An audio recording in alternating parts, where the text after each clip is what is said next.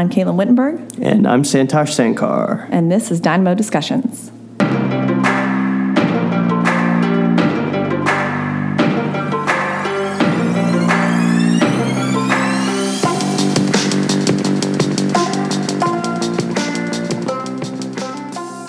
Whenever you're ready, go ahead and introduce yourselves.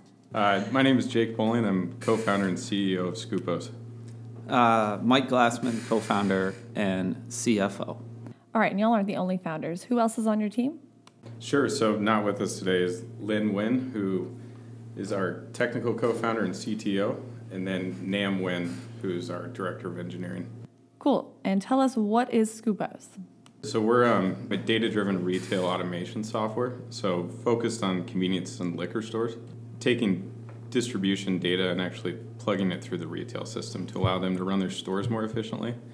And the convenience store industry is about 33% of U.S. retail, so a huge segment of that. Okay, so what does Skupos do differently than other inventory management solutions? Uh, sure. So, inventory management is really nothing new. There's other inventory management providers that are out there, but typically what we found is it's one-sided. So it allows the retailer to better manage their inventory, but it totally ignores the other end of the transaction, which is the distributors or the vendors that are selling into that retailer. So the way that we look at it is really two-sided. So we have a solution that automates the manual process for the convenience store. It automates that inventory and delivery management. And on the flip side of that, we actually give real time visibility to the distributors that sell in so they understand real time inventory levels, um, market basket data, and allows them to be more efficient um, and, and better optimize routes and things like that. So why did you do this? why do y'all care Why are about we in the why do you care about market? Yeah. anything that has That's to a do with great that?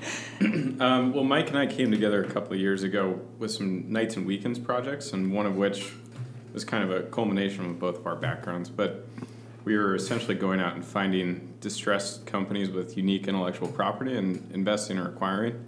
And one of the first deals we did was actually a gas can business. So you think about the red gas can you fill up your lawnmower with. This was a version that was about the size of an iPad that popped open to hold a gallon of gas. It was very popular with convenience stores because they're small format stores and it takes up a lot less shelf space.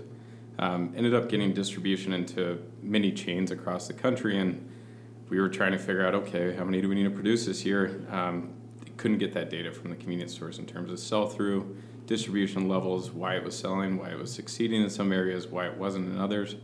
And so we figured, you know what, we're a small CPG brand, let's talk to some bigger folks and see how they do it. Um, we talked to some of the larger beverage companies in the world, and they said, you know what, the convenience store channel is kind of a black hole for us. So we actually packed up a, a rental minivan and drove around the country for a couple of weeks and went door to door to convenience stores to understand their processes. And as we'd walk in, we'd see guys with a clipboard and a pen and paper counting Snickers bars or things of that nature, and then walking back to the fax machine and sending an order to their suppliers. And we thought, you know, this is pretty antiquated, but a, a huge opportunity for software to come into it. Um, and neither of us came from a software background, so never expected to really get that deep into the convenience store industry, but here we are. So if I purchase Skupos right now, what do I get? What can I see? What kind of intelligence am I earning and gaining through your solution? Sure. So we'll build functionality over time, but right now, um, the sort of the, the, the basic form of the product is actually that inventory management piece. So we integrate directly with the point of sale. So as items are purchased, they're actually scanned out and inventory depletes. Um, so what we found is that many convenience store owners or managers spend about 10 hours a week um, actually walking the aisles to take um, they, they typically have a scan gun or if they have a pen and paper to actually look and say okay i'm low on this i need more of this a customer will walk in they'll have to run behind the register ring that customer up and then come back out and actually start placing the delivery order again Sure. so since we integrate directly with the point of sale, they get real-time inventory understanding, and so they can actually just um, it really reduces that time right now to go out in the aisle and actually place orders. So we found on average we're cutting um, the ordering process in half for the convenience store. And then the flip side, we're actually just providing that same data to the distributor. So the distributor now understands real time uh, inventory level at the convenience Sure. stores. how quickly did this move where you decided, okay, this idea is something that I actually want to start a company and actually pursue and kind of throw all my energy into? What was that process like? And, and then how did you get where you are now?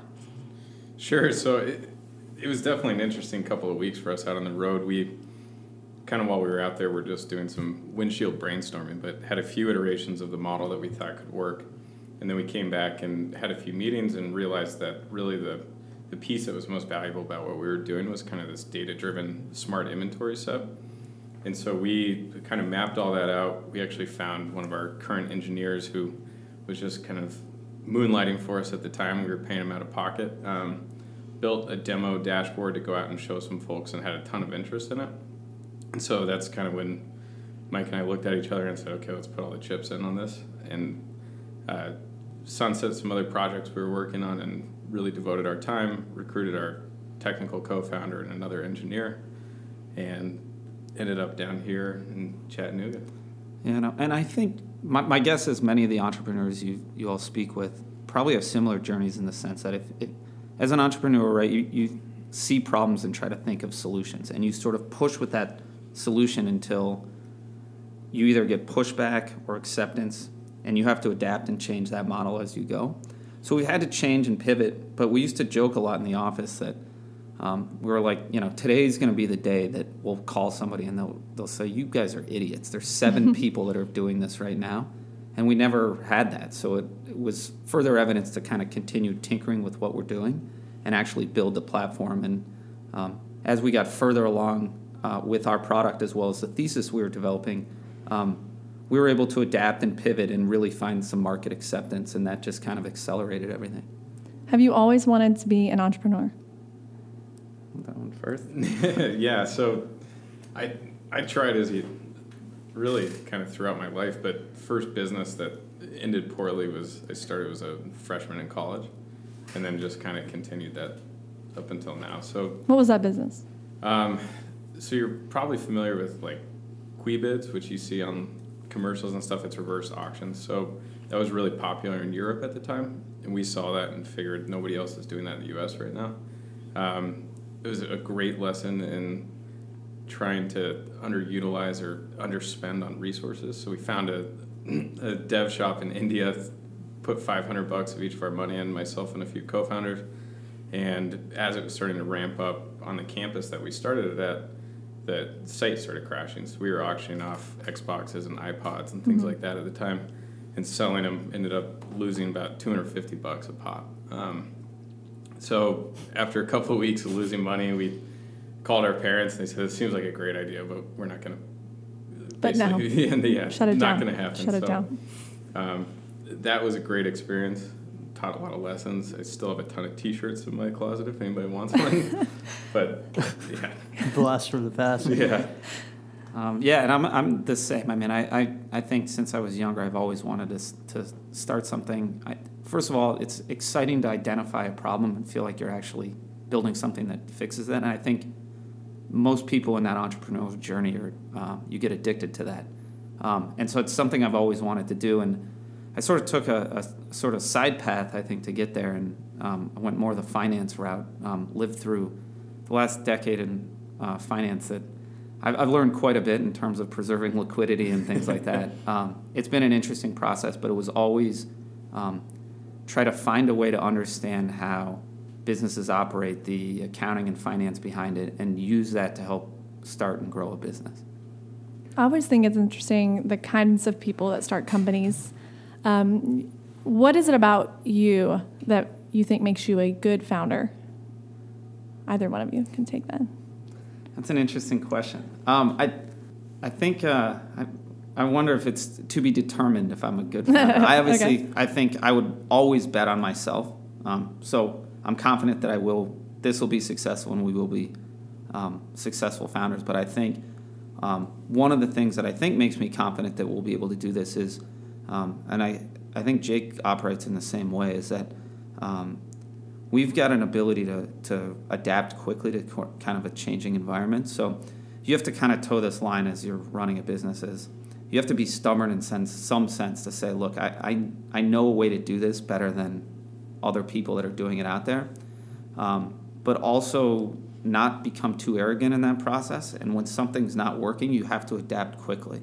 Um, I think a lot of the, the folks that fail early on um, maybe could have adapted quicker and changed. And I think part of uh, being successful is figuring out what, what you're doing that works and really push that and being honest with yourself with things that don't work and, and change those things. Mm-hmm.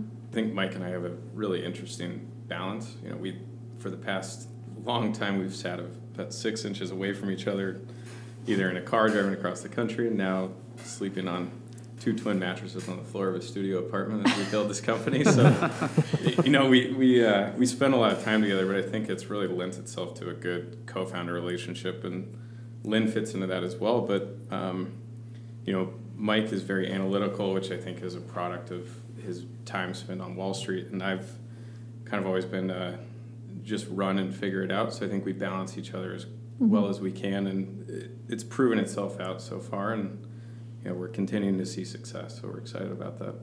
What are you each bad at? Sleep. Ah, that's pretty common.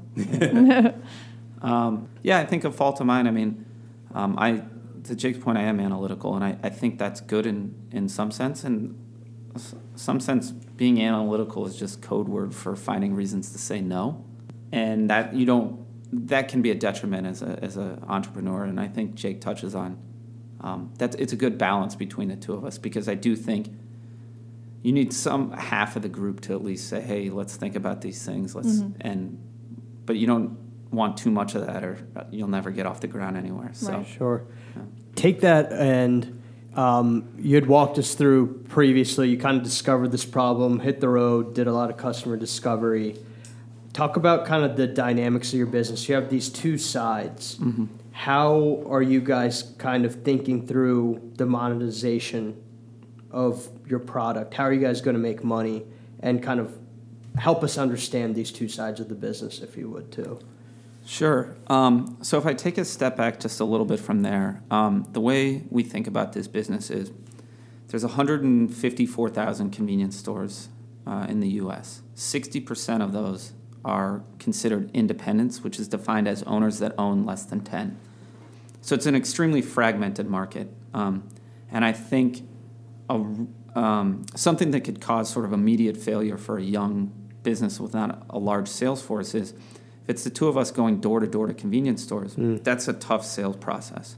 Um, so, understanding how fragmented the business is and also understanding that there's large established distributors that really don't have access to anything like this today.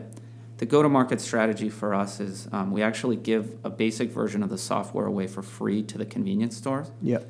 Uh, what that does is allows convenience stores that um, really otherwise haven't had an avenue to to have access to analytics or inventory management, they get that for free. And you just hook into their existing solutions, or yes, you... yeah. So um, there are about four main point of sale providers within the convenience store space. We actually integrate within those conven- uh, within those uh, point of sale systems. Got it. Um, and so the the convenience store for a basic version gets it for free, um, and then we charge the distributors on a, a per store uh, per month basis. And and before you guys came around, it sounds like they were just operating in the dark. By luck, they would send a guy out. He would fulfill it if he needed to. If not, he just move on to the next door. Yeah, I think typically what happens right now is, it, especially for soda distributors or beverage distributors, they'll send a sales guy out on a Wednesday, for example. He'll walk into the cooler, kind of do an eyeball inventory check, write down the order, put it in with his iPad, and then talk to the store manager and try to upsell. Um, that's a 20 to 30 minute process they do 20 times a day. So, you know, particularly inefficient, especially with the way we're trying to tackle it. So now we can circumvent that entire process to say, okay, you know the store's inventory level prior to going in. You actually have a suggested order. So you walk in, you spend five minutes with the store manager, press the order, and then the truck comes the next day. Got it.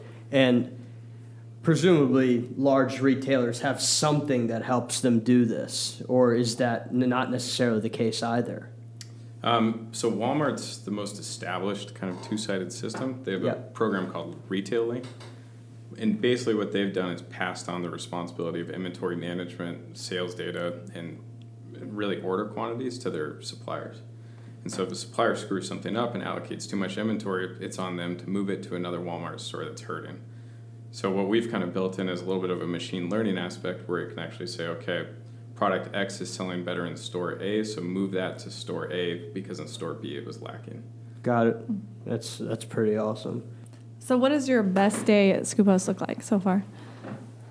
Um, that's a great question. So um, it's easy for us, and I, I, feel like Jake and I uh, did this already when we talk about the vision of the business and our path. Um, in reality, we were relying on um, an incredible engineering team that we don't talk about enough.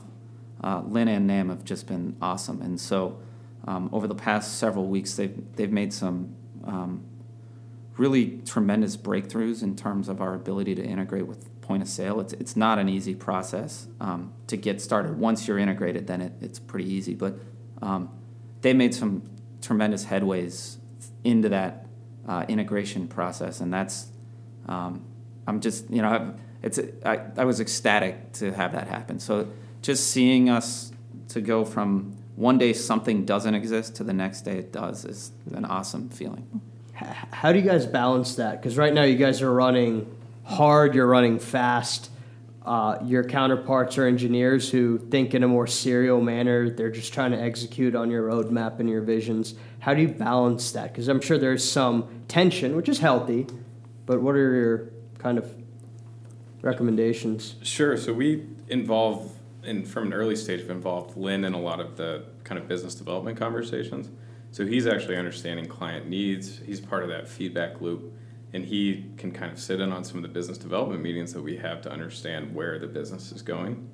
So for him to kind of understand the roadmap, product requirements, and really opportunity that we have has really enabled him to be the driving force behind the engineering team to align with the business interests. Because I think oftentimes you have kind of the push and pull situation where things aren't necessarily aligning and the engineering team can get off track.